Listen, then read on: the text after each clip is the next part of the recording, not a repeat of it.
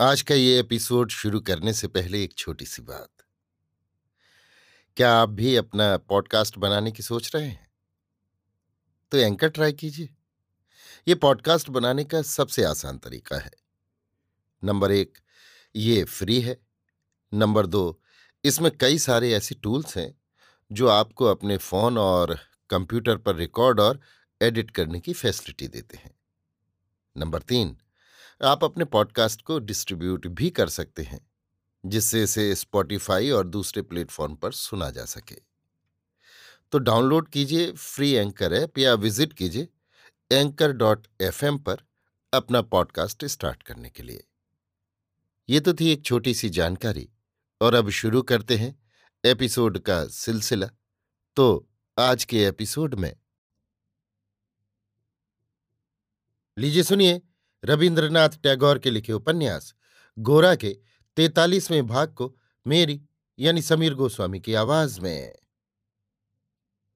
सुचरिता को ये बात सुनकर बड़ी तसल्ली हुई कि वो परेश बाबू के घर के पास ही और बराबर उनकी देखरेख में रह सकेगी। लेकिन जब उसके नए घर की सजावट का काम पूरा हो गया और वहाँ चले जाने का समय आ गया, तब सुचरिता के हृदय में रह रहकर एक टीस उठने लगी। बात केवल पास रहने या न रहने की नहीं है जीवन के साथ जीवन का जो सर्वांगीण योग था, उसमें आज इतने दिन बाद एक विच्छेद घटित होने जा रहा है। ये सोचकर सुचरिता को ऐसा लग रहा था, मानो उसके एक अंश की मृत्यु होने वाली हो। इस परिवार में सुचरिता का जितना भी स्थान था, उसका जो कुछ भी काम था, नौकरों से भी उसका जितना संपर्क था, सभी सुचरिता के हृदय को व्याकुल करने लगे। सुचरिता का अपना भी कुछ है और उसी के सहारे आज वो स्वाधीन होने जा रही है। इस संवाद से बरदा सुंदरी बार बार यही भाव प्रकट करने लगी कि ये अच्छा ही हुआ। इतने दिनों से, इतनी सावधानी से जो उत्तरदायित्व वो निभाती आ रही थी, उससे मुक्त होकर वो निश्चिंत ही हुई हैं। लेकिन मन ही मन सुचरिता के प्रति उनमें एक शिकायत का भाव ही उत्पन्न हुआ। सुचरिता आज उनसे अलग होकर अपने भाग्य के सहारे खड़ी हो सकती है। ये मानो उसका एक अपराध है। उनके सिवा सुचरिता की और कोई गति नहीं है। ये सोचकर बरदा सुंदरी, कई बार सुचरिता को अपने परिवार के लिए एक मुसीबत मानकर स्वयं अपने ऊपर करुणा करती रही हैं। लेकिन सहसा ये समाचार पाकर कि सुचरिता के भार से उन्हें छुटकारा मिल गया है, उन्हें जरा भी अच्छा नहीं लगा। सुचरिता के लिए उनका आश्रय ज़रूरी नहीं है, ये जानकर सुचरिता गर्व करने लग सकती है। उनकी अनुगत रहना अपने लिए अनावश्यक समझ सकती है। ये सोचकर उन्होंने पहले से ही उसे अपराधी ठहरा दिया। पहले वो जैसे घर के कामकाज के समय सुचरिता को बुलाती थी, उसे बिल्कुल छोड़कर वो अस्वाभाविक ढंग से उसके प्रति सम्मान दिखाने लगी। विदा होने से पहले सुचरिता मन ही मन दुखित होकर वरदा सुंदरी के घर के कामकाज में कुछ ज़्यादा ही हाथ बटाने का प्रयास कर रही थी। तरह तरह के बहाने करके उनके आसपास घूमती रहती थी। लेकिन बरदा सुंदरी कुछ ऐसा भाव दिखाकर कि कहीं सुचरिता का सम्मान न हो जाए, उसे दूर ही दूर रखती थी। इतने दिनों से जिन्हें माँ कहती हुई, जिनके पास रहकर सुचरिता बड़ी हुई है, आज विदा के समय भी उन्होंने अपने मन को प्रतिकूल कर लिया। इसकी व्यथा सुचरिता को सबसे अधिक कष्ट दे रही थी। सुचरिता के साथ ही लावण्य, लता, ललिता और लीलावती घूमने लगीं। वे बड़े उत्साह के साथ सुचरिता का नया घर सजाने को गईं। किंतु उस उत्साह के भीतर गुप्त वेदना के आँसू थे। इतने दिन तक सुचरिता किसी न किसी ढंग से परेश बाबू के छोटे बड़े कितने ही काम कर दिया करती थी। कभी फूलदानी में फूल सजा कर रखती, टेबल के ऊपर पुस्तकें सवार कर रख देती और उनका बिछौना अपने हाथ से धूप में सूखने को रख देती थी। नित्य स्नान के समय उनको समय का स्मरण करा दिया करती थी। इन कामों को करके वो कभी अपने मन में अभिमान न करती थी।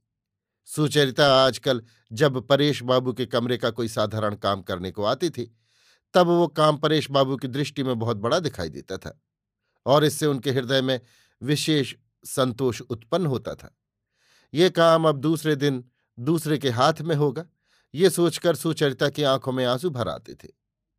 जिस दिन दोपहर को भोजन करके सुचरिता के नए घर में जाने की बात थी उस दिन सवेरे परेश बाबू ने अपने सोने कमरे में उपासना करने के लिए जाकर देखा कि उनके आसन के आगे की भूमि को फूलों से सजाकर सुचरिता वहीं एक कोने में उनके आने की प्रतीक्षा कर रही है। उपासना समाप्त हो जाने पर जब सुचरिता की आँखों से आँसू गिरने लगे, तब परेश बाबू ने कहा, बेटी, रोती क्यों हो? पीछे की ओर घूम कर देखो। आगे का मार्ग तय करने की चेष्टा करो। संकोच करने की आवश्यकता नहीं। जैसा समय आ पड़े, सुख या दुख जो तुम्हारे सामने आ जाए, उन सबों को चुपचाप सह लिया करो और अपनी शक्ति के अनुसार जहाँ तक हो सके अच्छा काम करो। मन में खेत को कभी ना आने दो। प्रसन्न रहना ही जीवन का मुख्य उद्देश्य है। ईश्वर को संपूर्ण रूप से आत्मसमर्पण करके उन्हीं को अपना एकमात्र सहायक समझो। इससे भूल होने पर भी लाभ के मार्ग से विचलित न हो सकोगी और अपने को पूर्ण रूप से ईश्वर को समर्पित न करके अन्यत्र मन लगाओगे तो तुम्हारे सब काम कठिन हो जाएँगे। ईश्वर ऐसा ही करें, जिसमें तुमको हमारे साधारण आश्रय की आवश्यकता न हो। उपासना के बाद दोनों ने बाहर आकर देखा कि बैठने के कमरे में हारान बाबू प्रतीक्षा किए बैठे हैं।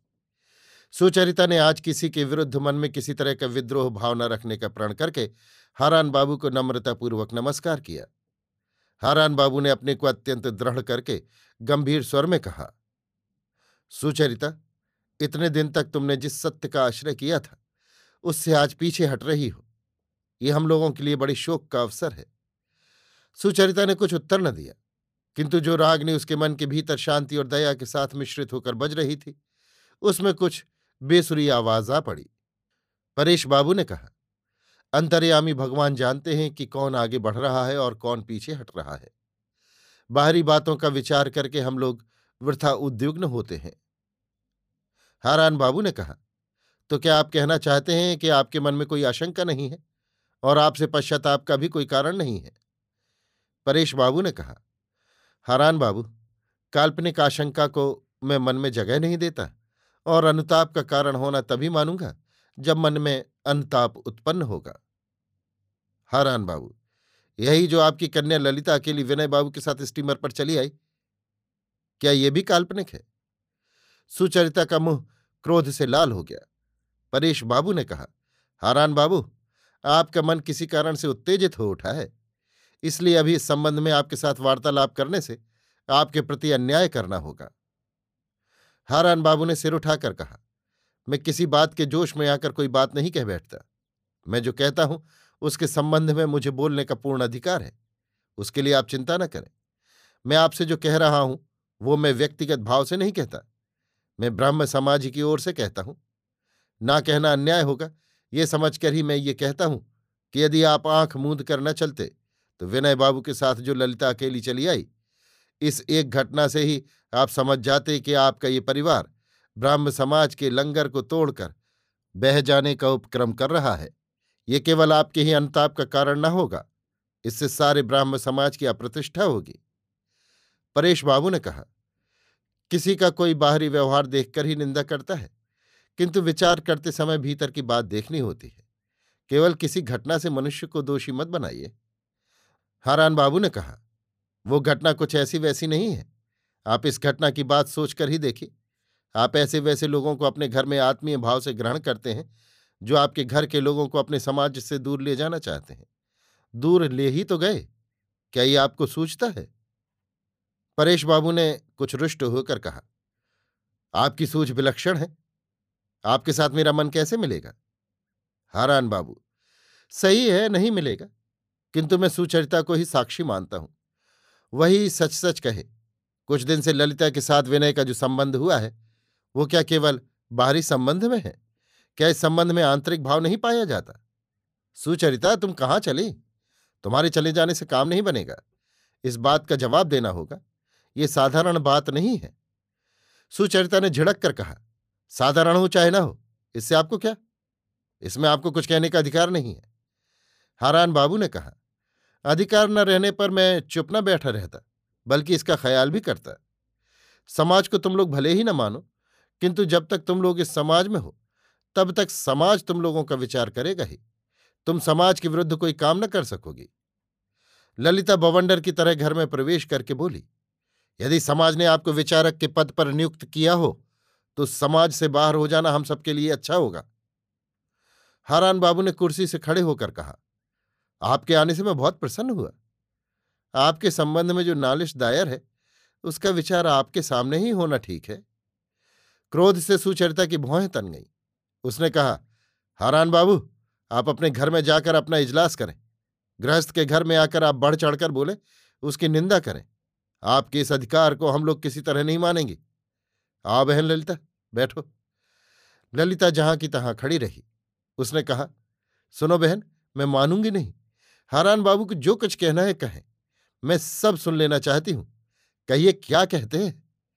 हारान बाबू एक एक रुक गए। परेश बाबू ने कहा, नहीं बेटी, आज सुचरिता मेरे घर से जाएगी। आज सवेरे सवेरे मैं किसी तरह की अशांति या कलह होने न दूँगा। हारान बाबू, आप बुद्धिमान हैं। हमसे आज कितने ही अपराध क्यों ना हो? आज आपको सब माफ़ करने होंगे। हारान बाबू, गंभीर भाव धारण कर चुप बैठे रहे।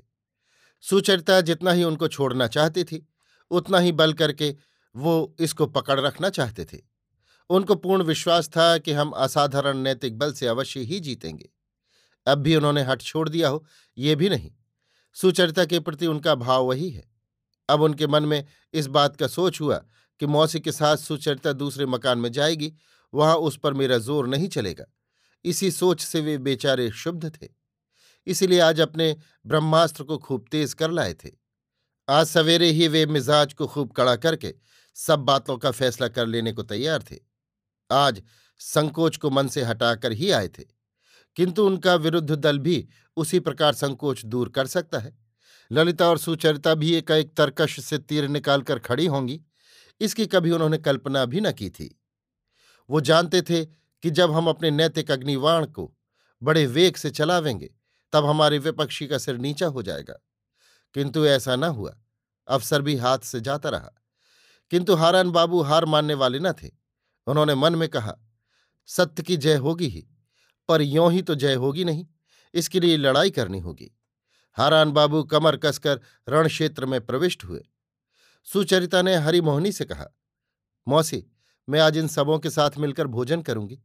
तुम मन में बुरा मत मानो हरिमोहनी चुप हो रही। उसने मन में विश्वास कर लिया था कि सुचरिता पूर्ण रूप से मेरी हो गई। मैं उससे जो कहूँगी वही करेगी। विशेषकर जब सुचरिता अपनी संपत्ति के बल स्वाधीन होकर अपना घर संभालने चली है, तब हरिमोहनी को अब किसी बात का खौफ न रहेगा। वो सुचरिता को सोलह आने अपने पथ पर चला सकेगी। यही कारण है कि आज जब सुचरिता ने आचार विचार त्याग कर फिर सबके साथ इकट्ठी होकर भोजन करने का प्रस्ताव किया, तब ये बात हरिमोहनी को अच्छी न लगी और वो चुप हो गई। सुचरिता ने उसके मन का भाव समझकर कहा, मैं तुमसे सच कहती हूँ कि इससे ठाकुर जी प्रसन्न होंगे। मेरे उन्हीं अंतर्यामी ठाकुर ने मुझे आज सबके साथ बैठकर भोजन करने का आदेश दिया है। उनकी बात ना मानूँगी तो वे नाराज़ होंगे। मैं उनकी नाराज़गी को तुम्हारे क्रोध की अपेक्षा अधिक डरती हूँ। जब से हरिमोहनी बरदा सुंदरी के द्वारा अपमानित होने लगी, तब से सुचरिता ने उसके अपमान का अंश अपने ऊपर लेने के लिए उसका आचार ग्रहण किया था। और आज जब उस अपमान से छुटकारा पाने का दिन उपस्थित हुआ, तब सुचरिता उसका आचार न मानकर, क्यों चल रही है? हरिमोहनी इस बात को भली भांति नहीं समझ सकी। वो सुचरिता को समझाकर कोई बात न कहती थी। समझाना उसके लिए कठिन समस्या थी। हरिमोहनी ने सुचरिता को साफ़ साफ़ मना तो नहीं किया, लेकिन मन ही मन नाराज़ हुई। सोचने लगी मैयारी कैसे उसकी उधर प्रवृत्ति हो सकती है? मैं तो सोच ही नहीं सकती। ब्राह्मण के घर में जन्म लेकर? कुछ देर चुप रहकर उसने कहा, बेटी, मैं तुमसे एक बात कहती हूँ। तुम्हारे जी में जो आवे करो, किंतु इस दुस्साध नौकर के हाथ का पानी मत पियो। सुचरिता ने कहा ये रामदीन बहराई तो अपनी गाय का दूध दोहकर तुमको दे जाता है। हरिमोहनी ने नेत्र विस्फरित करके कहा, तुमने तो गजब किया, दूध और पानी एक हुआ। सुचरिता ने हंसकर कहा अच्छा मौसी, रामदीन का छुआ जल आज मैं न पीऊँगी, किंतु सतीश से तुम ऐसा करने को कहोगी तो वो ठीक इसका उल्टा काम करेगा। हरिमोहनी, उसकी बात नहीं आ रही है। हरिमोहनी जानती थी कि पुरुषों के आचार विचार में संयम नियम की त्रुटि सहनी ही पड़ती है। अभी आप सुन रहे थे रविन्द्रनाथ टैगोर के लिखे उपन्यास, गोरा के तैतालीसवें भाग को मेरी यानी समीर गोस्वामी की आवाज़ में।